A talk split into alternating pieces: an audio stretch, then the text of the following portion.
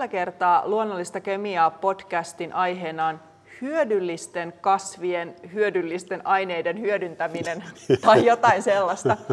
Eli on tarkoitus luonnonyhdistekemian professori Juha-Pekka Salmisen kanssa puhua, että mitä hyötyä näistä kaikista kasveista meidän ympärillämme on.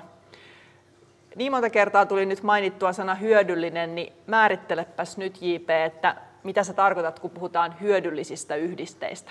Joo, varmaan se tulee täällä nyt esimerkkien valossa aika moneen kertaan sitten sit niin esiin, että tapauskohtaisesti vähän niin riippuu aina, että mikä, mikä milloinkin on hyödyllistä. Ja tänään mun mielestä enemmän ehkä puhuttaisiin just siitä, että miten tavallaan näitä hyödyllisiä aineita, kun ihminen pyrkii hyödyntämään, miten ne niin tavallaan säilyy hyödyllisinä, kun me tehdään niistä jotain tavallaan tuotteita. Puhutaan tänään ehkä vähän punaviinistä, voidaan puhua vähän viskistä, voidaan vähän teestä puhua, kaikenlaisista tällaisista tavalla tuotteista, tuotteista joissa näillä yhdisteillä on sitten jotain terveyshyötyjä, kun niitä nautitaan. Saattaa toimia antioksidantteja, joku aineet saattaa toimia sairaalabakteereita vastaan iholla tai sitten tota noin, muita, muita vaikutuksia, jos niitä nautitaan, niin saattaa olla myöskin tällaisia niin syöpää ennaltaehkäiseviä ominaisuuksia tietyillä aineilla. Vähän riippuu, että mitä ne aineet on ja tavallaan, että säilyykö ne tavallaan siinä vaikuttavassa muodossa, kun me niitä tavallaan kerätään vaikka luonnosta, marjoita tai jotain lehtiä. Niin tota, siitä vähän tänään puhuttaisiin, että, että tota, mitä kaikkea niillä aineilla voi tapahtua, säilyykö ne siinä muodossa tai että syntyykö niistä jopa jotain uusia aineita, eikö vaan, et, ja sitten, että tota, onko, ne, onko ne sen jälkeen enää hyödyllisiä vai jopa, jopa entistä hyödyllisempiä toisaalta. Mm. Sä mainitsitkin tuossa jo, jo muutamia niin kuin lajeja, kuten vaikkapa teetä ja erilaisia viinejä ja muita, mutta tosiaan ihmiset ehkä ajattelee niitä ensisijaisesti niiden kasvilajien kautta, eikä sen niiden kasvien kemian kautta. Joo. Mutta tosiaanhan ne yhdisteet siellä kasveissa on sitten ne, jotka sillä kasvilla ne tietynlaiset ominaisuudet tuottaa.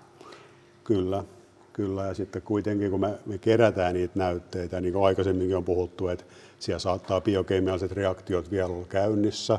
Se pitää pyrkiä niin tiedätkö, pysäyttämään tietenkin tämä ketjureaktio aika usein kuivaamalla, eikö vaan, jos kuivataan väärällä tavalla, yhdisteet saattaa hajota.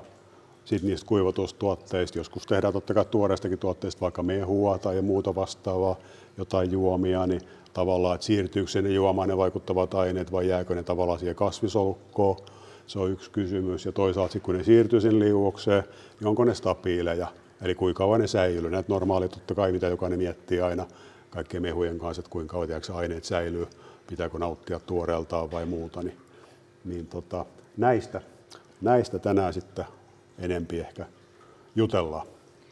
Eli ihan tämmöisiä niin käytännön sovelluksia aina Kyllä. sitä miettii, kun vaikka marjoja pakastaa, että no pitikö sinne laittaa sokeria vai eikö pitänyt ja pitääkö ne pakastaa mihin lämpötilaan ja kuinka nopeasti ja muuta. Että aika monet asiat vaikuttaa juurikin siihen, että pysyykö siellä niissä kasveissa ne yhdisteet sellaisina, että ne on sitten edelleen vaikkapa nyt terveellisiä tämmöinen niin. yleiskäsite kuin terveellinen, mitä aika monet ehkä ajattelee, kun, Kyllä. kun kasviperäistä ravintoa syö. Kyllä, paljon sokeria ja kermaa, niin kaikki on terveellistä sillä se meni. Ainakin maistuu hyvältä.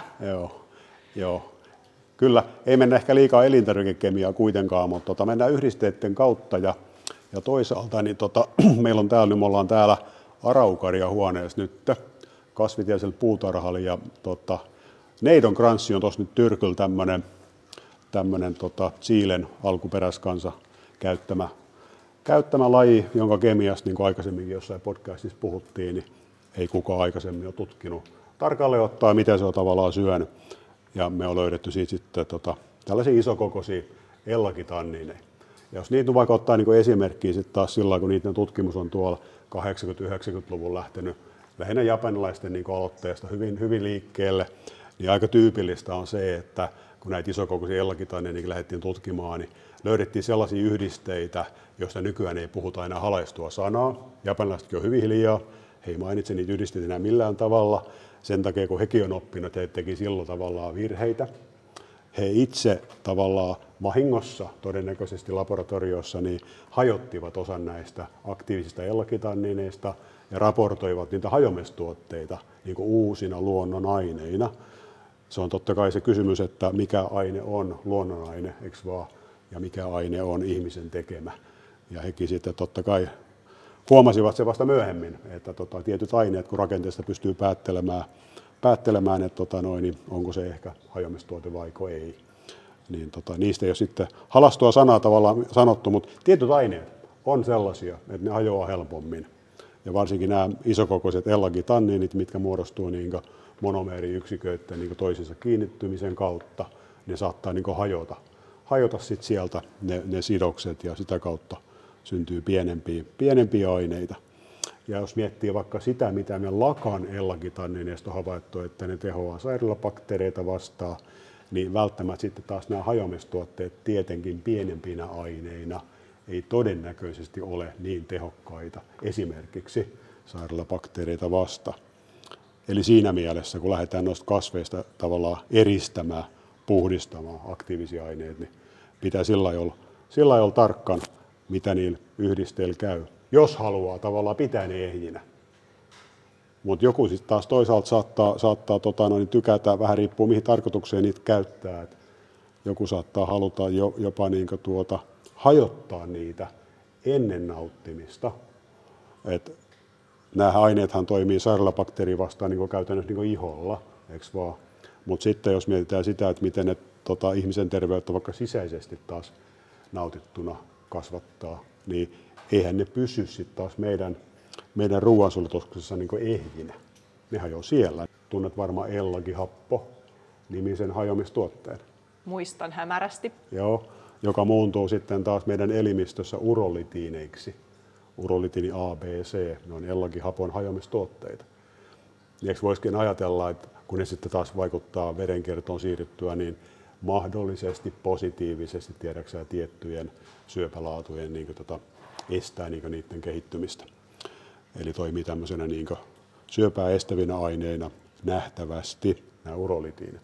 Eikö voisi ajatella, että kannattaisiko hajottaa nämä isokokoiset niin jo ennen nauttimista jolloin tavallaan tiedätkö, nopeutettaisiin niiden hajoamistuotteiden niin saatavuutta ja toisaalta myöskin sitten ehkä imeytymistä ihmiskehossa.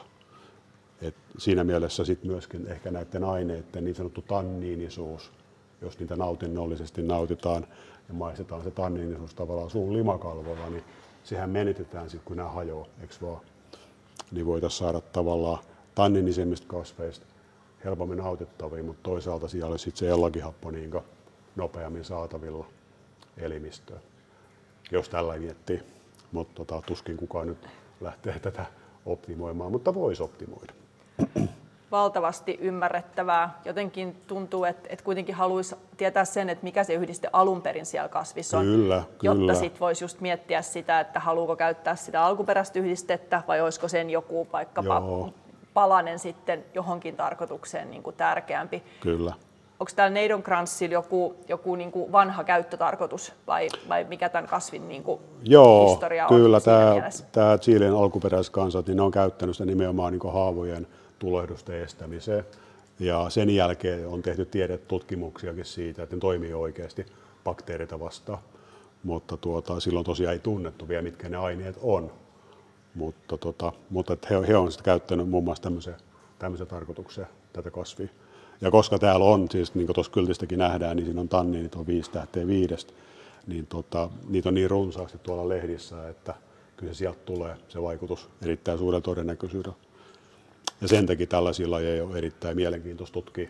Tutkia nyt, kun meillä on tavallaan niin kyky, kyky nähdä kemian kautta sitä yhdistekoostumusta, niin voidaan tavallaan löytää suomalaisille lajeille tiedätkö, ja niiden aktiivisille aineille, tämmöisistä trooppisista lajeista, niin kilpailu, vertailukohtia ja tota, nähdään, että onko trooppinen laji parempi kuin suomalainen, vai onko jopa niin, että Suomen lajit pärjää yhtä hyvin kuin trooppiset lajit, vaikka näitä mikrobeja, sairaalabakteereja vastaan. Kiinnostava vertailukohta. No on, on tosiaankin, ja varmaan sitten jos tuota kasvia sellaisena on aikanaan käytetty, niin siinä on aika siinä niin kuin originaalimuodossaan. Joo, kyllä näin on, mutta tuommoisia esimerkkejä löytyy, löytyy paljon, paljon että tota noin, niin Tuosta vielä toiselta puolella katsoa, täällä me ollaan täällä Arakorien huoneessa, niin täällä on paljon eukalyptuksia tämmöisiä Australiasta. Australiasta muutenkin aika paljon lajeja, niin, niin tota, näiden eukalyptusten yhteydessä me aikaisemmin puhuttiin, muistakko, siitä, että niin sieltä löytyy muun muassa horsmamaisia tannineja, jotka on siis sellakin tannineja myöskin. Ja silloin vähän mietittiin, että, että tota noin, niin voiko ne olla horsmamaisia tannineja kuin niitä eukalyptuksessa, mutta kun ne on horsma kasveista löytynyt alun perin, niin oltiin sitä mieltä, että voihan ne niitä olla, horsmamaisia tannineja, jotka sinällään myöskin on, on niin tota noin, niin tämmöisiä todennäköisesti aktiivisia aineita, aineet sit myöskin bakteereita vastaan. Sen takia mainitsin vain niin nämä esimerkkinä eukalyptuksesta, kun me on tehty kahdelle eri tutkimusryhmälle eukalyptuksanalyytiikkaa Australia. Ja toinen tutkimusryhmä halusi auttaa meitä niin merkittävästi, että he teki australialaisten kemistien kanssa niin tota, näytteet itse. Eli, eli siis eristivät tuolta eukalyptuslehdistä niitä yhdisteitä, puhdistivat siis sen näytteen, lähettivät sen näytteen meille puhdistettuna, ja tota, noin, niin kovasti me ihmeteltiin, että tota, mikä sitä tämmöinen eukalyptus on, kun ei näytä niin kuin ollenkaan siltä, miltä kuuluisi näyttää. Ja tota, sitten sanaa takaisin, niin olivat australialaiset kemistit olleet niin viisaita, että vahingossa tai tarkoituksella, todennäköisesti vahingossa, niin he olivat puhdistaneet sen näytteen tanniinit kaikki pois. Okay. Eli sen takia me emme siis löytäneet sieltä ollenkaan niitä harvinaisia tannineja, mitä se laji tuotti, koska kemistit oli puhdistanut ne piiloon. Ja tota, ajattelepa, jos kaikki nämä aineet, mitä nyt tuosta äskeisestäkin trooppisesta lajista löydettiin, jos kaikki tavallaan aineet käsiteltäisiin näin, että puhdistetaan ne pois ennen analyysiä, niin me koskaan löydettäisi mitään näitä hyödyllisiä aineita, jotka on tavallaan normaalia, normaaleja lääkeaineita isompia. lääkeaineet tutkimus aika usein keskittyy pieniin molekyyleihin. Siinä mielessä ymmärrettävä, että he puhdistaa sieltä ne suurikokoiset yhdisteet pois. Mutta mut esimerkkinä vaan se, että tosiaan sillä niin se olisi mennyt. Ja kun aika usein ne yhdisteet täytyy sitä analytiikkaa varten saada niin kuin liukoiseen muotoon. Ne täytyy olla johonkin liuotettuna, jos niitä haluaa vaikka niin kuin nestekromatografisesti analysoida. Niin, niin siinä on tosiaan vaara, että siinä matkan varrella tapahtuu jotakin, kun saatetaan niitä yhdisteitä sieltä kasvista siihen uutteeseen, jotta Kyllä. sitä voitaisiin tutkia. Kyllä, ja sitten toiset tekee vielä niin, että ne puhdistaa sitä uutetta vielä eteenpäin, mikä on ihan järkevää tavalla, riippuu miten sen on tehnyt ettei sitten taas niin kontaminoi analyysilaitteistoa. Mutta tota, jos ei tunne niitä yhdisteitä, niin voi käydä vahinko, eikö vaan? Ja sitten tota, jää analysoimatta miten, niitä, ne aineet, mitä, mitä siellä itse asiassa oli tärkeitä. Mutta ei mitään, me saatiin ne sitten tavallaan kasvijauheina, ne vastaavat näytteet ja tehtiin näytteet itse, niin kyllä ne tanninit oli siellä. Mutta tota, tehtiin tavallaan tuplatyö. Ensin katsottiin niin tyhjiä näytteitä ja sitten katsottiin niin oikeat näytteet. Niin tota, saatiin totuus selville, mutta pienen, pienen niin kuin umpikujan kautta. Mitäs australialaiset sanoivat tästä palautteesta? No oppia ikä kaikki varmaan sitten heilläkin, että tuota, ei nämä ole niin helppo yhdisteet kuitenkaan, että ei ollut sit kokemusta kuitenkaan niistä vielä, niin sitten tuli kokemusta ja tietää jatkossa sitten, että miten kannattaa menetellä. Ja Kyllä. Nyt näiden neidonkranssin ja eukalyptuksen kohdalla puhutaanko niin kuin lehtien analyysistä? No käytännössä, käytännössä kyllä, että me on keskitytty hyvin pitkälti lehtiin Neidon niin siinä ei olekaan ollut meillä vielä kukkia. Tyrkyllä katon, että se ei nytkään ollut sellaisia. Kyllä, joo, että kyllä se käytännössä niin lehti edellä noiden, noiden kanssa menty. Näin on. Joo, mutta siinä ehkä niin tämän araukarjahuoneen esimerkit. Hyödyllisten kasvien hyödyllisistä yhdisteistä. Kyllä, ja mun mielestä voitaisiin nyt mennä vaikka tuonne vanhan maailman tropiikkiin. Mennään katsomaan, Katsoa, mitä, mitä hyödyllistä siellä. sieltä löytyy. Hyödyllisten yhdisteiden metsästys jatkuu vanhan maailman tropiikista ja sä toit mut tähän teepensaan äärelle ja haluat varmaan kertoa jotakin teepensaan hyödyllisistä yhdisteistä. No joo, sieltä löytyy näitä tällaisia joko flavonoideja tai sitten tota flavonoidien johdannaisia, joilla on semmoisia tiettyjä tanninien kaltaisia ominaisuuksia mistä aikaisemminkin on vähän puhuttu ja ihmiset varmasti totta kai vihreää teetä tai mustaa teetä sitten tästä kamellia sinensis lajista itselleen, itselleen sitten tota noin, uuttavat, eikös vaan lämpimällä, ellei, ellei kiehuvalla vedellä. Ja siinä mielessä niin hyödyllisten aineiden niin hyödyntäminen, että tota noin, niin mitäs ne hyödylliset aineet mahtaa tässä sitten olla ja miten ne ehkä muuntuu. Vihreät eihän, tämä nyt on vihreäksi ollekin, totta kai niin kasvit on vihreitä, nämä lehdet on vihreitä tässä ja sieltä löytyy niitä. Epikallokatekiinikallaatti, tällainen yksinkertainen flavonoidi, missä on sellainen joustava galloiliryhmä pääyhdisteenä ja sitten pieniä, pieniä, pieniä tanniineja, tannineja sitten mukana siinä, siinä tota lajissa ja ne tekee sinne semmoisen tietynlaisen niin tanninimaisen kitkerän tunteen sitten tietenkin taustalle, mikä on sitten jonkun mielestä vihreän teessä sellainen niin huono ominaisuus. Toiset taas tykkää siitä. Ja sitten tavallaan, jos, jos ei tykkää siitä, niin voidaan tehdä tota, tästä vihreästä lehdestä niin musta. Tulee mustaa teetä. Ja mustahan kuvastaa niin hapettumista, eikö kuvastakin, tai ruskehtuminen, mutta siitä tulee mustaa teetä sitten käytännössä, niin tämä prosessihan on sen kaltainen, vähän niin kuin mitä tahansa niin kuin ihminen voi tehdä missä tahansa luonnonkasvista itsekin niin vihreitä ja mustaa teetä, niin sä kerät tämän tuoreen lehden, nyt viitti, että sä nyt tietenkään kerätä, mutta sä keräisit sen tässä tuoreena, niin, niin tota, täällähän on nyt käytännössä sitten niitä entsyymejä täällä lehden sisällä. Ne entsyymit on vaan nyt eri puolilla sitten täällä kasvisolukkoa, mitä nämä aineet, mistä mä äsken mainitsin, nämä flavonoidit tai tanniinit. Ja sitten kun me tavallaan kerätään tämä lehti tästä ja ää, jollain tavalla kaulitsemalla tai tiiäksä, hieromalla niin rikotaan toi lehtisolukko, niin käytännössä sen jälkeen ne lehtisolukon rikkoontumisen jälkeen ne tanninit ja ensymit pääsee keskenään vuorovaikutuksiin ja sen jälkeen tiiäksä, niin rullataan vaikka tiiäksä, tiukalle rullalla tai pallolla ja suljetaan johonkin tiiäksä, lasipurkkiin lämpöiseen, pannaan ikkunalauralla vaikka auringonpaisteeseen vähäksi aikaa lämpöiseen, niin siellä lähtee niin fermentaatioprosessi käyntiin. Eli ne ensyymit lähtee, lähtee sitten käytännössä niin siellä hapettamaan niitä, niitä polufenoleja, jolloin niiden polufenolien, eli näiden äskeisten tanninien ja epikallokatekiinikallaatin niin rakenteet muuttuu. Ja niistä tulee vähemmän semmoisia tanninien kaltaisia, niistä tulee oikeastaan niin ihan täysin ei-luontaisia sellaisia rakenteita juurikaan kasveista muuten niin löydy, muuta kuin sitten tämä fermentaatioprosessin seurauksena. Ja tota, sit sitä kautta siitä tulee niin vähemmän tanniininen ja antaa sitten siihen teehen varmaan enemmän myöskin väriä, väriä sitten, kun ne on niin osittain hapettunut, hapettunut nämä yhdisteet. Mutta tota, siinä siis hyödylliset aineet tavallaan muuntuu. Mutta ne muuntuu tarkoituksellisesti, eikö vaan? Koska, koska, tota noin, koska niin, niin, niin haluttiin. Eli vihreän teen matka mustaksi teeksi on hyvin luonnollinen prosessi. Se on täysin luonnollinen prosessi ja tosiaan sitä kannattaa itsekin, jos tykkää kikkailla ja kokkailla luonnontuotteella, niin itsekin kannattaa kokeilla, kokeilla millain, millain, millain siinä käy sitten. Mutta tästä tulee se mieleen, että miten se vihreä sit pysyy vihreänä, jos tavallaan sä et kuitenkaan niin se tee, mitä sä kaupasta ostat, niin ei useinkaan ole tällaisina isokokoisina lehtinä, vaan se on semmoisena pienenä jauheena, niin, niin stabiloidaanko siinä sitten jotenkin se vihreä pysymään vihreänä vai, vai mikä se prosessi sitten on, jos halutaan, että se jää vihreäksi teeksi?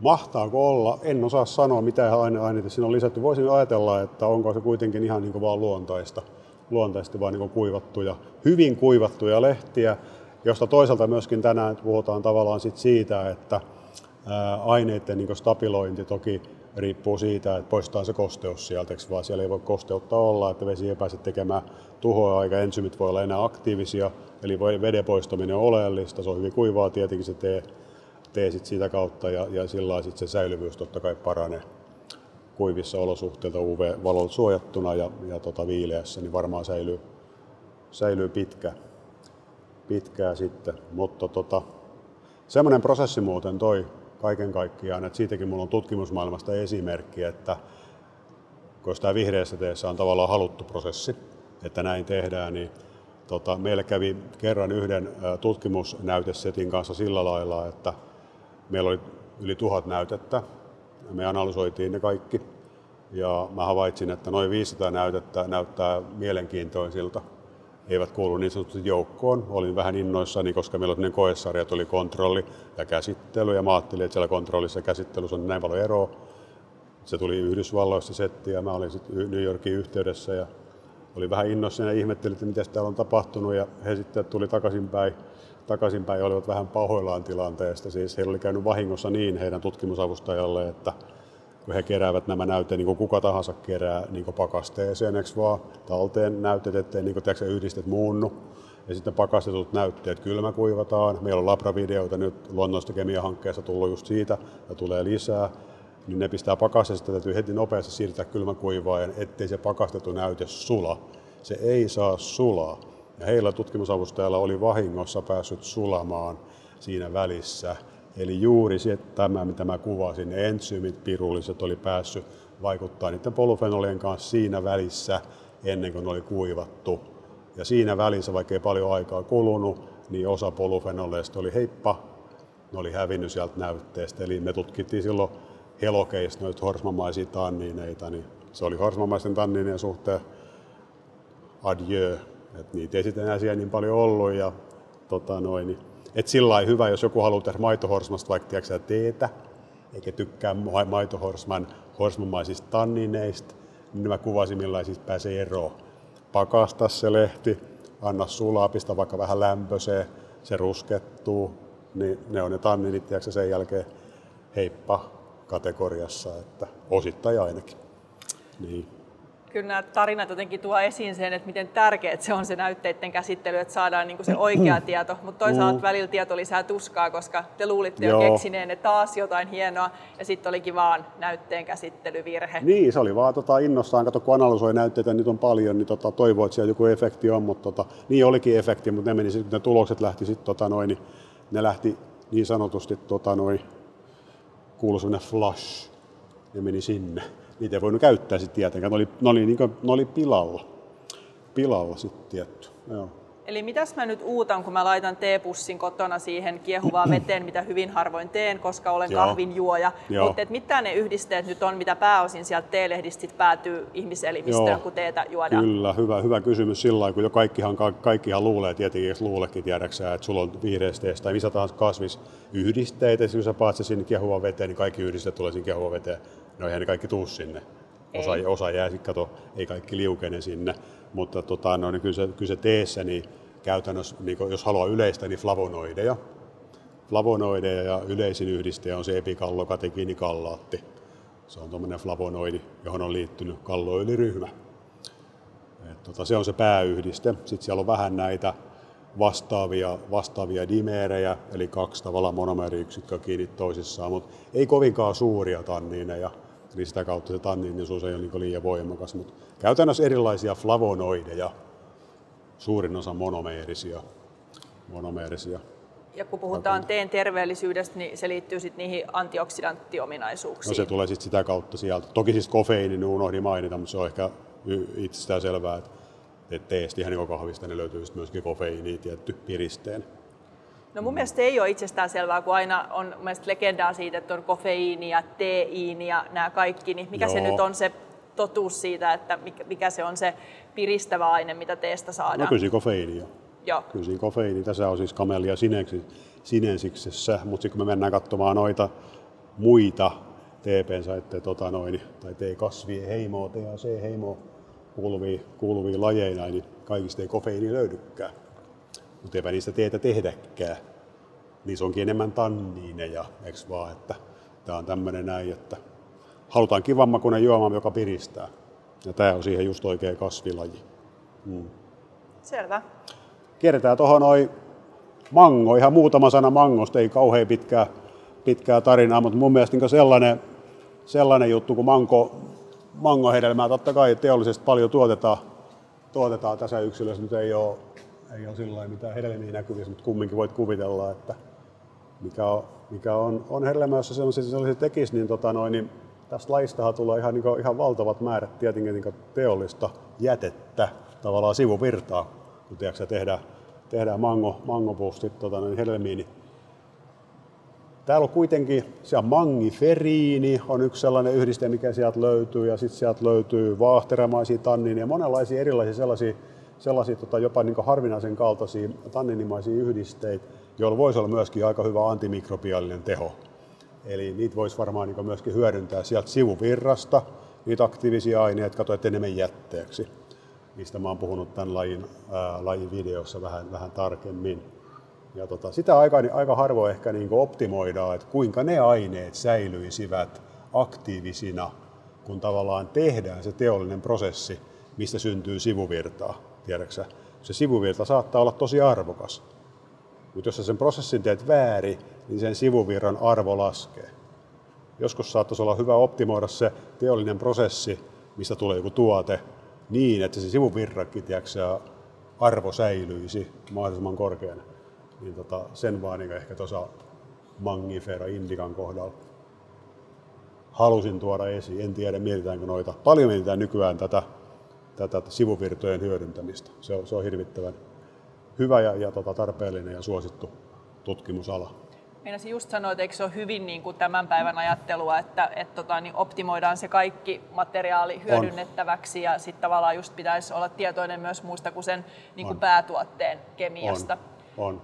Mutta siis jos mangosta kerätään niin kuin ne hedelmät, niin puhuuko se nyt niin kuin tämän niin kuin varren ja lehtien? No siinä tulee tätä muuta sitten mukana. En, nyt, se nyt on, en pysty kuvittelemaan, miltä se oikeasti näyttää, mutta on kuitenkin sen verran perehtynyt siihen asiaan kirjallisuuden perusteella, että siinä tulee niin paljon muuta, muuta sitten tuosta niin kasvista mukana. Ja tota noin, niin se sitten voitaisiin niin myöskin niin hyödyntää, hyödyntää sit siinä, siinä sitten prosessissa. Mutta sitä ehkä ei kauhean paljon niin optimoida toisaalta, mutta tota noin, ajatuksena vaan tähän liittyen, mutta muihinkin totta kai kaikkiin lajeihin, mistä voidaan niin sivuvirtaa hyödyntää, niin voisiko miettiä myöskin sen sivuvirran niin optimointia ennen kuin se sivuvirta syntyy, tarkoitin. Ettei vaan ole joku jäte, jota sitten käytetään, vaan että olisi se arvokas virta, joka olisi mahdollisimman arvokas jo syntyessään. Mm. Ja tämä varmaan liittyy kaikkiin sellaisiin lajeihin, mistä on niin kuin perinteisesti hyödynnetty vain jotain osaa. Et jos sen keräyksen yhteydessä tulee paljon muutakin, niin mitä kaikkea siitä muusta voisi niin kuin saada irti? Kyllä, se on, se on näin. Se on näin. Tota noin, niin se vierestä se on, jos muutama sana sanoo tästä temppeliviikuna, eikö se ollut tosa joo, fiikus relitsiossa. Ihan vaan sillä kun miettii näitä kaikkia tämmöisiä tekijöitä, mitkä vaikuttaa niin yhdisteiden stabiilisuuteen. Myöhemmin katsotaan tuolta seuraavista huoneista mutta kaikki tietää sen, että polyfenoleita aika paljon stabiloi myöskin pH. Eikö vaan tehdä happamaksi, monesti jo happamuuden säätöaineet käytetään tykätään, tykätään että polyfenolit on niin happamisolosuhteissa vähän stabiilempi. Ja tästä löytyy tästä temppeliviikunasta noita kahvihappijohdannaisia. Puhuttiin keväällä paljon näistä klorogeenihaposta ja sen isomääreistä. Niin tästä löytyy ne kaikki kolme, kolme klorogeenihapo isomeeria. Ja sehän on sellainen juttu, että ei tarvi löytää mitään muuta kuin se yksi klorogeenihappo käytännössä kasveista. Sä tiedät tämän hyvin itsekin että jos hyönteinen syö sitä klorogeenihappoa, niin siitä tulee hyönteisen tiedätkö, elimistössä ne kaikki kolme isomeeria, jotka tästä lajista löytyy luontaisesti. Eli pH, korkea pH, kohonnut pH, saa sen isomerisaatioprosessin liikkeelle. Ja silloin yhdestä yhdisteestä tuleekin kolme. Ja kolmesta yhdisteestä tietenkin ei tule, ei sit yhdeksää, mutta ne pysyy edelleen kolmena. Ja sama, että se korkea pH myöskin hapettaa niitä yhdisteitä, eli pitoisuus niin laskee. Et, et se pH yhtenä tekijänä, kun tuolla oli myöskin tuo lämpö yhtenä tekijänä, on tärkeä. Ja tuo pH on varmaan aika olennainen, koska niin kuin tässä el, el, elinmaailmassa mennään aika erilaisissa pHissa. Et ihmisen pH tuolla niin kuin vatsassa on hyvin hapan ja sitten just taas, jos hyönteisten pH tai ainakin tietyillä lajeilla voidaan mennä hyvinkin sinne emäksisen puolelle. Kyllä. Et kun se pH vaikuttaa näihin kaikkiin yhdisteisiin, niin syntyy kaikenlaista uutta sit, kun se päätyy jonkun eliön elimistöön. Kyllä, ne on just näin. Ja, tota, no, aika usein vaan mietitään pelkästään sitä alkuperäistä yhdistettä kun pitäisi miettiä tavallaan sitä vaikuttavaa ainetta, joka saattaa olla ihan eri asia kuin se alkuperäinen yhdiste, mikä kasvissa oli. Niin tota, sen takia halusin ton, ton ottaa tuossa esiin. Muistat vielä muuten ruskassa, eikö vaan väriaineidenkin yhteydessä, antosyönien yhteydessä puhuttiin myöskin siitä pH-tärkeydestä, kun antosyönit saattaa vaihtaa väriä, kun pH muuttuu. Siinä kohtaa puhuttiin, että kuinka tärkeää on, että siellä kasvisolussa on läsnä niitä muitakin polyfenoleita, jotka stabiloi vuorovaikutuksellaan sitten niitä antosyaneja, vaan, että kasvit näyttävät punaisilta syksyllä. Ja jos niitä ei ole, niin saattaa olla, että ne ei näytäkään punaisilta, koska ne ei olekaan sitten enää ne antosyanit siinä, siinä muodossa, mitä ne, mitä ne niin punaisina ovat. Ja se rakenne muuttuu.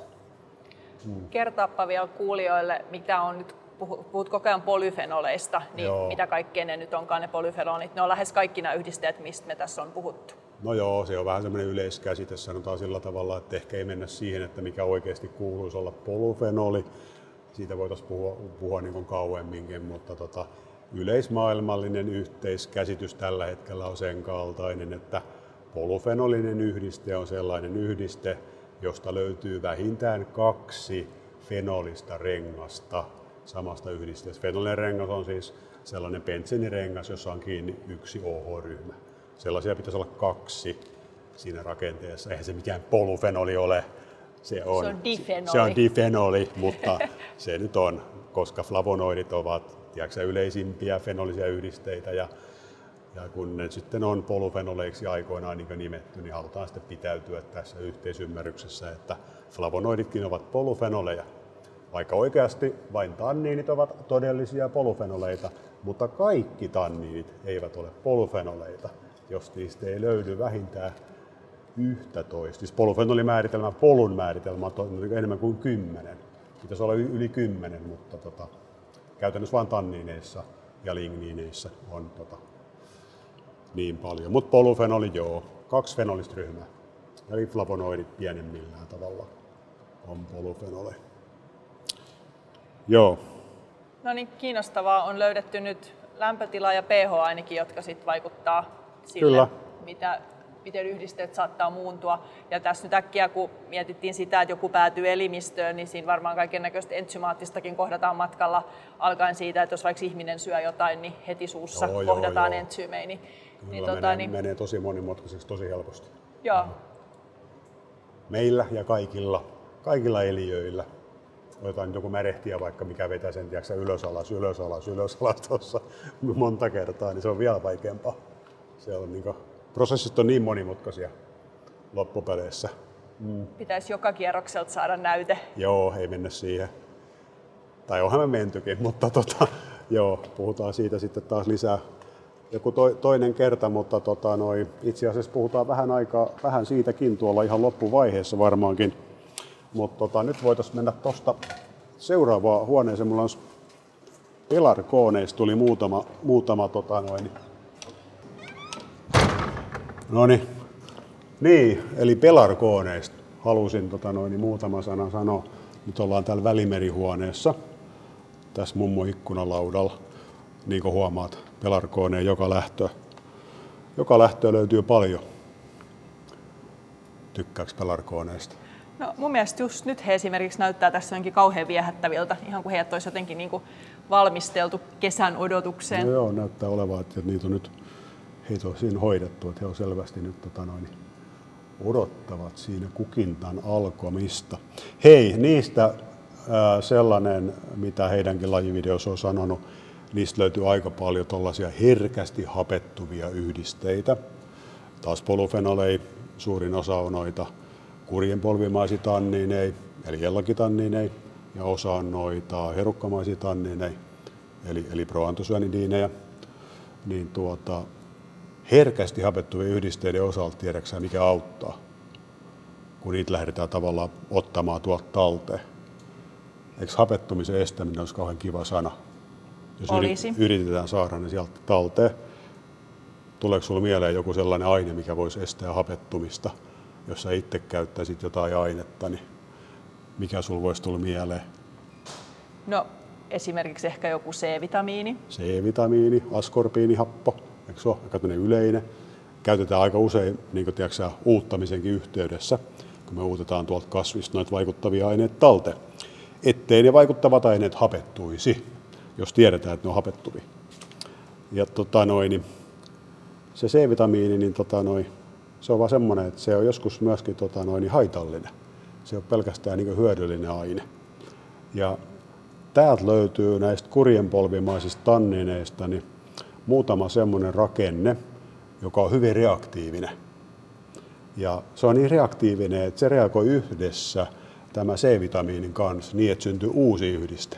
Okay. Se C-vitamiini linkittyy käytännössä kiinni siihen ellakitaniinin rakenteeseen.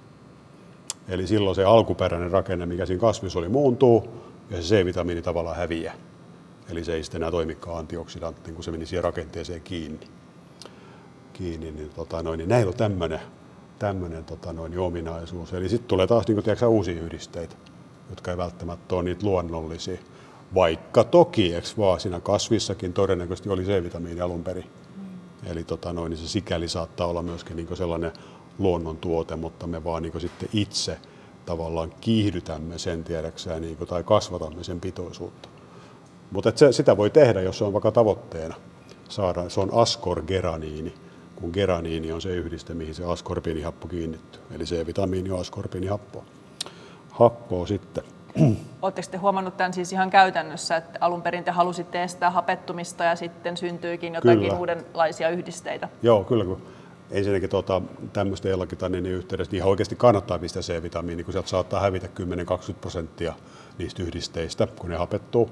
Et kannattaa pistää C-vitamiini, mutta sitten C-vitamiini ei kannata pistää toisaalta ylimäärin. Et kun panna, niin mikä on ylimäärin, se on vähän vaikea tietää, eikö se olekin etukäteen, etukäteen mutta tuota, että sitten syntyykin tavallaan sitä askorkeraniiniä, tuli tavallaan sellainen hirvittävä iso piikki, tiedäksä, analyysistä nähtiin, että sitä syntyi niin paljon enemmän, mitä niin alun perin kasvis oli, oli niin, tota, niin siitä se sitten niin tavallaan, tavallaan huomattiin, huomattiin sitten.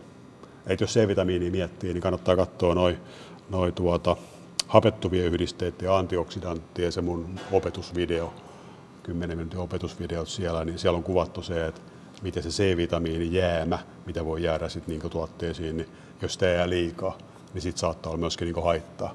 Se saattaa muuttua prooksidantiksi ja tavallaan niinku tuottaa, tuottaa haitallisia aineita sitten toisaalta ihmisen elimistöön. Eli, eli C-vitamiinista tuleekin haitallinen. Niin, niin siinä mielessä, kun se C-vitamiini nappaa kiinni, tiedätkö, tähän, tähän näitä hellakitan, niin, niin, niin, niin tämmöinen haitallisuus toisaalta sitten poistuu.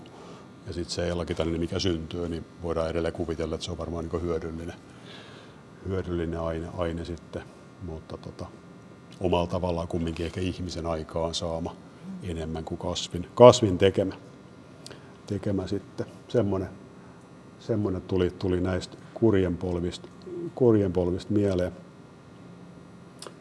Vitamiinianaltiikka muuten, se on, se on pirullisen hankalaa kaiken kaikkiaan oikeasti. Sitä, sitä aina välillä, välillä tota noin, välillä lukee kaikenlaisia tarinoita, kuinka se on epäonnistunut. Ei se aina välttämättä ole yksinkertaisesti. Ne on, ne on aktiivisia aineita, niin kuin kaikki aktiiviset aineet, ne on aktiivisia aineita. Ne on reaktiivisia, eikö olekin, että ne ei ole niin kauhean stabiileja välttämättä. Ne toimii hapetuspelkistysketjuissa tämmöisiin aktiivisiin juttuihin, niin ne tota, häviää helposti sieltä myöskin.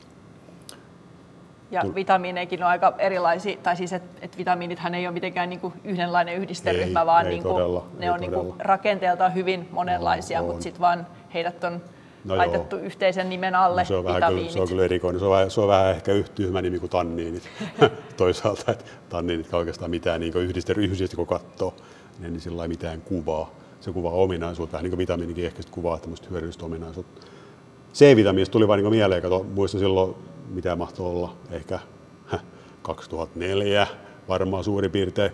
En ymmärtänyt C-vitamiinin analytiikasta ihan tarpeeksi paljon, yritin opetella, kato ensin pitää opetella niin kuin osaa, enkä oikein osannut ja yritin C-vitamiinin analysoida, ei sitten tullut yhtään mitään. Ja. Tulokset oli ihan mitä sattuu, kunnes tajusin, että, että tota noin, niin hän selkeästi tykkää happamista olosuhteista piti hapottaa tavallaan kaikki liivokset, ne käsiteltiin sen jälkeen, tota, hän, hän taas leikki mun kanssa samoja leikkejä. Hän pysyi liivoksessa stabiilina, ja hän, siis se vitamiini tällä kertaa, niin tota, saatiin niin analyysi toimimaan. Ruusun, ruusun kiulukka-analytiikkaa tehtiin silloin, ruusun kiulukas. Sitten kun me saatiin C-vitamiini stabiloitua, me tajuttiin, että hitsit, sitä on siellä tiedätkö, enemmän mitä appelsiinista ja tyrnimarjas ruusun kiulukasta C-vitamiinia. Niin tota, siitä jäi sellainen tota, no, niin hyvä, hyvä kokemus kanssa sitten, että, tota, että kuin tarkkaan saa olla. Ja tietenkin vähän niin kuin tuo tanniini eukalyptus, että asiat häviää. No, mulla hävisi C-vitamiini silloin. Mä pistin sitä vaikka kuin pirusti, mutta mä en nähnyt sitä silti, kun, tiedätkö, kun se hävisi. Et, tota, oppi sekin. Mm. Mutta ehkä toi on kaikkein palkitsevimpia hetkiä sitten kuitenkin myöskin, että sit kun ensin tajuu, että ei vitsi, nyt mä ymmärrän miksi, ja sitten kun sen asian saa korjattua, ja sitten kun alkaa taas lyyti kirjoittamaan ja analytiikka sujumaan, niin Kyllä sitten? Ne on kaikkein parhaita hetkiä oikeasti siis. Mitä enemmän, vähän niin kuin kuulostaa aika hullulta, mitä, mitä enemmän epäonnistut, niin sitä enemmän niin myöskin niin nautit onnistumisesta sen jälkeen.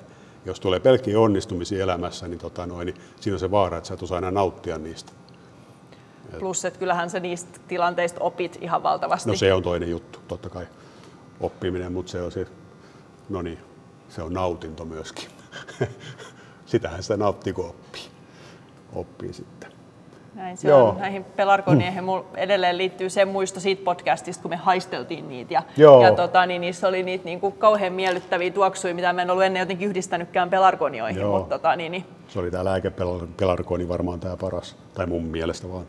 Muutkin ihan kivoja tietty, mutta tämä on, niin kuin, tämä ihan tämä on niin aivan loistava. Jos kotiin pelarkoni ottaisin, niin mä ottaisin ton. Joo, yllätys, kun jotenkin itselle se mielikuva on semmoisista tosi jotenkin niin kuin voimakkaista, vähän kitkeristäkin tuoksuista, mutta tämähän oli ihan hajuvettä tämä Kyllä, lääkepelarkoni. lääkepelarkoni, tota noin, se on niin mielialalääke, ainakin mulle. Tuli, tuli heti hyvä, hyvä mieli. Eli hyödyllinen pelkällä läsnäololla. Kyllä, kyllä, kyllä, kyllä.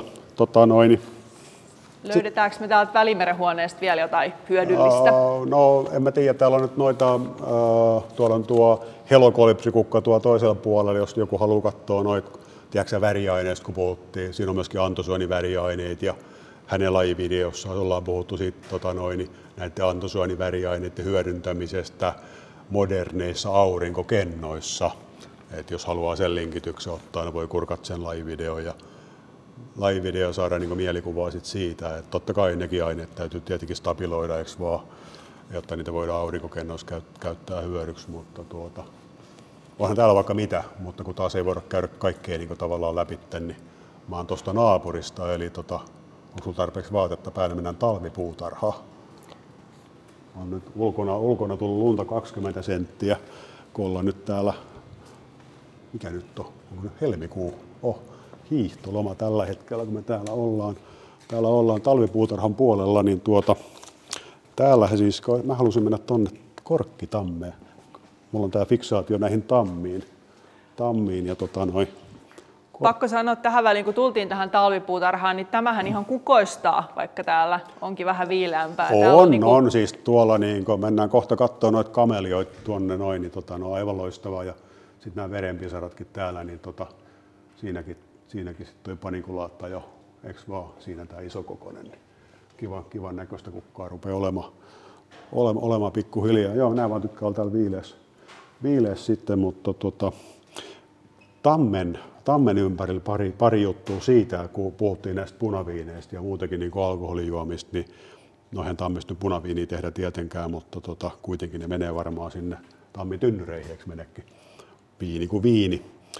Niin punaviini, punaviini yhteydessä, niin, tota noin, niin mä en muista, me siitä niin aikaisemmin puhuttu ollenkaan, mutta rypäleistähän tulee käytännössä se punainen väri siihen punaviiniin, ja rypäleistä tulee myöskin sitten rypäleiden siemenestä erityisesti ne tanniinit siihen punaviiniin. Ja, ja tota, monet aina niin ajattelee, että se on siinä punainen väriaine ja tanniinit, mutta siinä käymisprosessin yhteydessä itse asiassa niin nämä punaiset väriaineet ja tanniinit niin linkittyykin vahvasti toisiinsa, muodostaa tämmöisiä hybridiyhdisteitä, eli väriaine tanniinikomplekseja. Ja tota noi, sitä kautta siis nämä tanniinit tulee myöskin stabiloineeksi tämän punaisen väriaineen. Tämä punainen väriaine olisi muuten, niin kuin kun puhuttiin pH-herkkä ja kaikkea tällaista, mutta kun se linkittyy sen tanniinin kanssa, niin käytännössä se stabiloi sen värin ja Juuso Laitila tekee tästä asiasta väitöskirjaa mahdollisesti tänä vuonna. Tulee ulos, loistava, loistava tulos. Nyt on jo tullutkin useampi julkaisu Juusolta tästä, tästä tota analytiikasta, niin hän on kehittänyt tätä metodologiaa nimenomaan tähän, tähän puoleen. Kannattaa, kannattaa lukea meidän nettisivuilta näitä julkaisuja. Niin tuota, Juuso on osoittanut, että tavallaan punainen väri, mikä tulee punaviinistä, niin tota, nimenomaan syntyy näistä komplekseista. Punainen väri tanniinikomplekseista, ei siitä pelkästä punaisesta väriaineesta. Eli se ei ole se väri, vaan se kompleksi on se, mikä sen värin, värin aiheuttaa. Hyvä tietää, mm. ettei pullossa siis tuote haalene, Joo. kun tanniinit pitävät Kyllä. siitä huolen. Kyllä, kompleksi plus on siellä totta kai muutakin, että ne muuntuu pikkasen sitten erilaisiksi ne väriaineet, mutta kuitenkin niin isossa kuvassa, että ne on niitä alkuperäisiä väriaineita, mitkä sen värin sitten lopulta pääosin, pääosin muodostaa. Että tavallaan niin aika mielenkiintoinen, mielenkiintoinen juttu sillä lailla, että kun sitten ne tanninit on taas niitä, ne on proantosyanideineja, puhutaan ehkä eniten, siellä on näitä mäntymaisia tannineita, eli prosyanidiniyksiköitä, vähemmän herukkamaisia tannineita, eli prodelfinidiniyksiköitä. herukkamaisia oli taas tuolla äsken noissa, noissa tota pelarkooneissa paljon enemmän.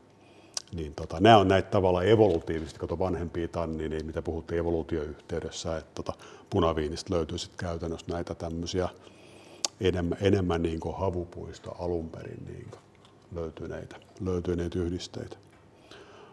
Ja niitä totta kai sitten punaviiniä kun juodaan, niin aika hurjia määriä saadaan sieltä. Niin yhdestä pullosta voidaan saada parikin grammaa käytännössä näitä aineita. Aika, aikamoinen, aikamoinen kuorma, kuorma tulee. Mutta ne on siis muuntuneita. Iso osa niistä on muuntuneita sen käymisprosessin aikana. Eli ne ei ole tavallaan niitä samoja, mitä sä sitten otat ja syöt vaikka, kun sä syöt rypäleitä. Niin tota, aineet eivät ole samoja. Vaikuttaako se just sit näihin, tai että viinitilallisten pitäisi tuntea nämä kaikki, mitä prosessin aikana tapahtuu, että jos ei se tosiaan olekaan pelkästään niin kuin kiinni siitä ihan itse rypäleestä, vaan just siitä prosessista, mitä siinä, siinä niin kuin tapahtuu, niin lopputulema voi ollakin joskus vähän erimakuinen kuin Lopputulos toiste. voi olla erilainen, mutta niin kuin Juusolla on tosi mielenkiintoinen datasetti siinä, että hän on tutkinut myöskin niin eri, eri eli rypäleiden tavallaan, niin kuin, tiedätkö, niin kuin, että mikä vaikutus niillä on siihen punaviinin kemiaan niin tota, kyllä se kuitenkin sit se, se rypäle, rypäle vaikuttaa siihen lopputulokseen merkittävästi, että sieltä pystytään niin tavallaan, tavallaan niin erottamaan sitten eri, eri rypäle, rypälelajit niin toisistaan.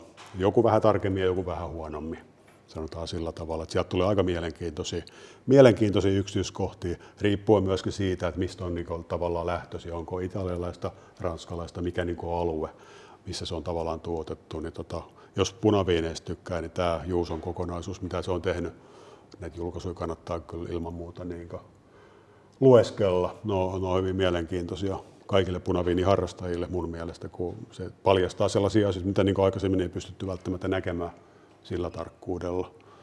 Tota noin ehkä punaviinilasin äärellä voi tutustua Joo. tähän materiaaliin. Mutta miten tämä tammi nyt liittyy tähän kaikkeen? No tämä liittyy nyt sinkatoon, tuli, tuli tavallaan siihen, kun viini, viini kypsytään kumminkin tota noin, tammitynnyreissä esimerkiksi ja muuta, niin niin tota, nyt kun me äsken puhuttiin punaviinissa siinä, että siinä on tämmöisiä niin havupuistavalla tutumpi, vaikka se toinen luokkakin onkin herukkamaiset tanninit, mutta kuitenkin evolutiivisesti niitä vanhempia tannineja, niin tammessa sitten taas, kun tammestahan tulee tammimaisia tannineja, jotka on näitä avoketjuisia ellakitannineita, jotka on evolutiivisesti taas paljon kehittyneempiä, eli on tullut tavallaan kukkivien kasvien kautta, mistä viimeksi puhuttiin aito kaksi sirkkaisista kasveista, tavallaan niin evoluutio on niin siellä melkein huipulla huipulla sitten nämä yhdiset, mitä tammet, tammet tuottaa. Ja halusin ne ottaa siinä mielessä esiin, kun jos nyt punaviinistä joku tykkää, joku voi tykätä vaikka konjakista ja viskistä, niin vähän vahvimmista alkoholijuomista. Ja, ja tota, kun niitä on kypsytetty tammitynnyreissä, niin näissä tammitynnyreistä on irronnut sitten sinne alkoholijuomaan näitä avoketjuisia ellakitannineita, eli näitä niin sanottuja tammimaisia tannineja. Ja osa näistä tammimaisista tannineista on hyvin reaktiivisia, vähän niin kuin äsken oli tuo keraniini tuolla pelargonissa, niin ne on niin reaktiivisia, osa niistä, että ne reagoi viinajuomien etanolin kanssa. Ja etanolista se etyyliryhmä linkittyy, ainoastaan siis se etyyliryhmä linkittyy tota noi, siihen avoketjuisen ellakitanniini, hiilirunkoon. Tiedätkö millaisia siinä käy ennemmin tai myöhemmin, kun sitä prosessia jatketaan. Jos sulla on paljon siirtynyt näitä tammimaisia tannineita sinne johonkin alkoholijuomaan, jos on paljon alkoholia, 40 prosenttia vaikka. Siellä on paljon, paljon näitä avoketjuisia jalkitannineja. Ajan kanssa tapahtuu tämä etylilinkittyminen. Mitä kauemmin ne on tavallaan, mitä kauemmin juoma, juoma annetaan olla, niin sitä enemmän tätä linkittymistä tapahtuu tiedäks millaisia sit käy lopulta, mikä siinä niin tavallaan, mikä siinä niin on tuommoinen lopputulos, jos se jatkuisi tiiäksää, forever, tai niitä tannineita olisi tiiäksää, vai kuin paljon. Niin, tota noin, niin siinä kävi sillä että se, se viina ei menisi enää päähän. Kauhea tilanne. Eikö se olisi? Se olisi ihan hirveetä. Kannattaa juoda nopeasti. Ei, mutta siis ei niin, niin ei tietenkin käy, että se niin ihan totta kai niin, että se etanoli kokonaan häviäisi. Mutta kun se etylikato linkittyy, se etyliryhmä linkittyy siihen tota, kiinni siihen avoketjuisen ellakitanniin, niin siinähän häviää etanolia. Tilalle tulee vettä. Sieltä tulee sitten, jos OH-ryhmä irtoaa sieltä, tai tota noin, niin tanniinista, niin siinä tulee etyyliryhmä nappaa sinne ja tilalle, tilalle tulee niin vettä, eli etanoli muuttuu vedeksi. Raamatus kävi toisinpäin, muistaakseni, eikö käynytkin, niin tässä, tässä käy sitten tällä päin. Etanolista tulee vettä, eli käytännössä sit ne niin hiuka, hiuka niin vettyy, jos sillä sanotaan. Mm. Onko tuo prosessi sellainen, mikä on niinku tiedostettu, että sitä jotenkin yritetään estää viinan valmistuksen aikana, vai tapahtuuko se kuitenkin niin pienessä määrin, että... Ei sitä varmaan estää, yritetään. Kyseisissä tiedossa on sitten tehty ihan tieteellisiä julkaisujakin, muistaakseni ihan 90-luvun lopulla. Ranskalaiset on tehnyt siitä tavallaan, niin tavallaan mitannut just niitä avoketjusten elakitaninien määrää, sitten on mitannut tavallaan sitä syntynyttä uutta yhdistettä, tiedätkö, toinen laskee, toinen nousee, mutta sitten kuitenkin niitä on tavallaan niin suhteellisesti ottaen niin vähän, jos sulla on viinaa 40 prosenttia, kato, ei sulla kuitenkaan asia varmaan tanninen on 40 prosenttia, kun sitten olisi aika täynnä jo pikkuhiljaa pullo, kun olisi 80 prosenttia tavaraa, niin ei niitä niin, niin paljon niitä tannineja siellä ole, että se niin sellainen hälyttävästi, mutta siis ihan vaan mun niin kiva, kiva, kiva tollain, niin tiedätkö, jos nyt vaikka punaviini ja konjakki nauttii pöydän vieressä, niin kiva tarina sillä lailla, että mitä kauemmin antaa olla, niin mitä enemmän siellä tannineja, niin tälläkin voi käydä. Ja onhan tuo ylipäätään kiinnostava ajatus, että kun ne säilytysastiat on jotain luonnonmateriaalia, niin niillä on varmasti vaikutusta, oli siellä sisällä sitten tavallaan mitä tahansa, oli se sitten juomaa tai jotain Joo. muuta, niin ne, miten se reagoi sen säilytysastian materiaalien kanssa, niin Kyllä. minkälaisen on... pikantin sävyn se sitten antaakin millekin tuotteelle. Joo, sehän on monesti aika tarkkaa, että mitä tehdään, tehdäänkö serri vai mitä tehdään. Siinä on tietty historia, että tiedätkö, kun noi, noihan kiertää tiettyä kiertoa, noi tammitynnyrit, että ne menee ensin niin tiedätkö, tiettyjen tuotteiden kautta, sitten menee kolmannella kierrolla tiettyihin tuotteisiin, neljännen kerralla, tiedätkö, että se, se maku, mikä sieltä vielä niin irtoaa, on sitten ominainen just sille tuotteelle, mitä halutaan. Niin siinä on sellainen tietty prosessi totta kai, miten nekin sitten tota noin, niin on aika hyvin niin optimoitu, että niin on, on ymmärretty, että tota, tosiaan niin kuin sanoin, että se myöskin niin makuun tietenkin nämä asiat vaikuttaa, vaikuttaa, vaikuttaa sitten myöskin. Joo valtavan kiinnostavaa, kun itse olen tehnyt paljon noita lääkepakkausten tutkimuksia, missä tavoite on se, että niistä pakkauksista ei missään nimessä saa irrota mitään. Niin sitten tavallaan, että se pakkaus onkin tavallaan osa sitä tuotetta. Niin, tota, niin. Joo, kyllä. Kyllä. Kyllä, kyllä. Ja sitten tässä näin, kun tässä korkkitamme, ei ihan vieressä, mutta kuitenkin, kuitenkin niin täällä on näitä kamelioita, kamelioita paljon, kamelia japoniikkaa löytyy, se on varmaan tämä paras on kamelia sasankvaki, mutta se ei niin kyllä kuki oikein kunnolla, kunnolla juuri koskaan, niin näitä kamelia japoniikkoja kannattaa täällä käydä rihailemassa. Nyt mä en tiedä, nämä on nyt nupullaan tässä. Tässä ei tulon päällä ihan valtavasti. Valehtelenko, jos sanon, että satoja. Saattaa olla tuhansia täällä yhteensä ihan helposti näitä kukkii tulemassa. Mutta tämä on sillä mun mielestä kiinnostava tota aasinsilta tuosta äskeisestä keskustelusta, kun nämä kamelia japoniikka, niin tota, lehdet ja kukat, niin nämä tekee luontaisesti tota, avoketjusten ellakitanniinia ja sitten näiden äsken kuvattu, tota, aikaisemmin kuvattujen mäntymäisten tanniinien niin monomeeriyksiköiden kanssa niin linkityksiä. Eli tavallaan tulee sitten pelkästään se flavonoidimonomeeri ja avoketjun ellakitanniini, niin nämä muodostaa niin täällä kasvisolussa tällaisia hybridejä. hybridejä. Kun äsken puhuttiin, tiedätkö, että ne on linkitty, et, etyyliryhmä linkittyy, nyt tuleekin kasvisolu, ei linkitykään niin etanoli, vaan sieltä tulee flavonoidi. Ja flavonoidi hyökkää kiinni siihen samaan yhdisteeseen, mikä äsken oli. Ja se tapahtuu täällä kasvisolussa. Et sieltä tulee niin flavonoidin ja ellakitaniinin tota, no, hybridi tuonne tonne kasvi, kasvisoluun. Et se on niin, niin reaktiivinen sitten sit, niin tuollakin. Jos näkisitte ilmeen, niin näkisitte, miten silmät pyörii päässä, koska niin, kuin niin siisti jotenkin, niin. että et miksi nämä erilaiset kasvit päätyy tällaisiin erilaisiin ratkaisuihin ja juttu? miten sieltä tulee niin just niitä tietynlaisia yhdisteitä tietynlaiseen kasviin. Entsyymit on ihmeellisiä, on. tekee tuommoisia touhui. Ja sekin vie, tiiäksä, kun näitä sanotaan, että näitä sanotaan kamelia tanniineiksi. Tämä on kamelia japoniikka, niin se tulee sieltä. No ensimmäistä kertaa löydetty nämä yhdisteet täältä kamelia japoniikkasta, nämä kamelia tanniinit, niin vastaavan kaltaisia yhdisteitä, jos on ellakitanniini, flavonoidi, tavallaan hybridei, niin löydetään monista tammista mutta ei tuosta korkkitammesta, eikä suomalaisesta metsätammesta, mutta monista tammista kyllä. Ja kaikista tammissa on kuitenkin niitä avokatisia ellakitannineita, mutta kaikki ei saa tehtyä sitä linkitystä. Eli osista tammia täytyy puuttua siitä linkityksestä, että sen täytyy olla kuitenkin entsyymikontrolloitua kasveissa. Että se ei tapahdu tällä niin klik, klik, klik, mitä sitten äsken kuvattiin, että tapahtuu tuo C-vitamiinin linkittyminen ja etylilinkittyminen tuohon veskalakiin. Tiedetäänkö niin kuin niiden yhdisteiden funktio että tässä kameliassa, että mitä nämä no, liitännäiset tässä Tiedätkö, tekevät? Miten se tässä tekee? Tuo on niin vaikea kysymys. Yleensä mä sanon tällä että niiden tehtävä tässä on semmoinen, että tätä ei käytä T-valmistukseen sen takia. Toinen syy on se, tiedätkö, kun tässä on näitä tämmöisiä tanniineja, koska sitten se hybriditanniini niin on vielä tanniinisempi kuin se tavallaan se pelkkä, pelkkä ellakitanniini. Eli ei olisi niin kiva sitten tiedätkö, juoda teetä, kun se olisi tämmöisiä isoja mollukoita, mutta eihän tässä ole kofeiinika niin paljon. Et se on varmaan toinen, toinen syy, miksi näistä ei sitten teetä tehdä, tehdä näistä lajeja. Mutta siis totta kai se oma puolustuksessa käyttää sitä sitten, mikä sitten mahtaa siinä kohtaa se spesifi syy olla evolutiivisesti ollutkaan, eikö vaan, että Teenjuojat. Niin, teenjuojat, kyllä.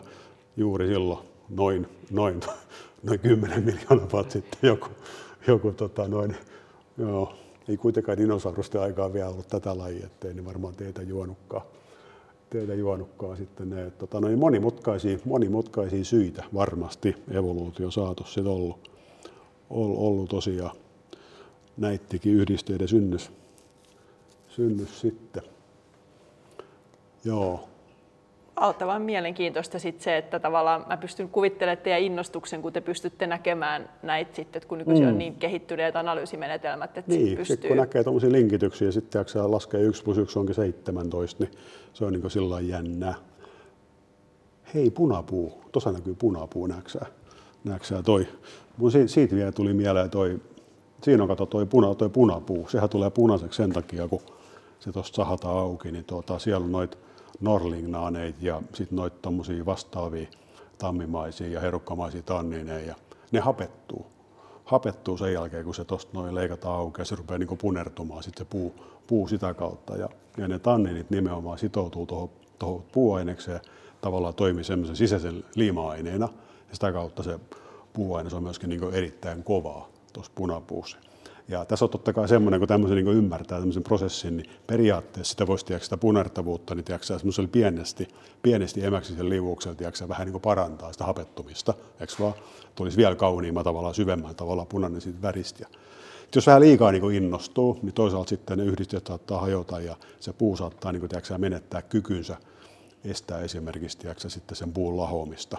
Eli se puu menettää sitten hyvä ominaisuutensa sitä kautta. Niin sitä kautta. Mutta niin prosessina vaan, että tosiaan niin tuossakin tapahtuu sitä puun sisäistä sitoutumista, että ne yhdisteet sitoutuu tuohon puuainekseen, puuainekseen, kun sitten taas tuolla äsken kuvattiin, niin saattaa linkittyä niihin punaisiin väriaineisiin, punaisiin väriaineisiin ja muuta, niin tuo niin sitten taas linkittyy tuohon puuainekseen ja sitä kautta tekee sitten puuaineksesta niin entistä kestävämpää. Niin aika niin moninaisia, niin samoilla aineilla tavallaan, vaan samankaltaisilla aineilla, aika semmoisia niin monenlaisia prosesseja joko ihmisen tekemistä tuotteista tai sitten ihan niin kuin luonnos, luonnos ja kasvien, kasvien sisällä, sisällä niin sinällään, että tota toi Kalifornian punapuu oli siinä, siinä sellainen, sellainen esimerkki ei kerrota näitä kaikkia kikkoja saada sitä puuta vielä hienommaksi ja paremmaksi, kuin eikö se ollut niin, että hän alkaa olla vähän uhanalainen? Joo, ei hänestä tietenkään, mutta sitä voi yrittää koittaa niin muihin puihin, koska kyllä muissakin puissa tiedätkö, niin on kuitenkin tämmöisiä vastaavan kaltaisia aineita. Niin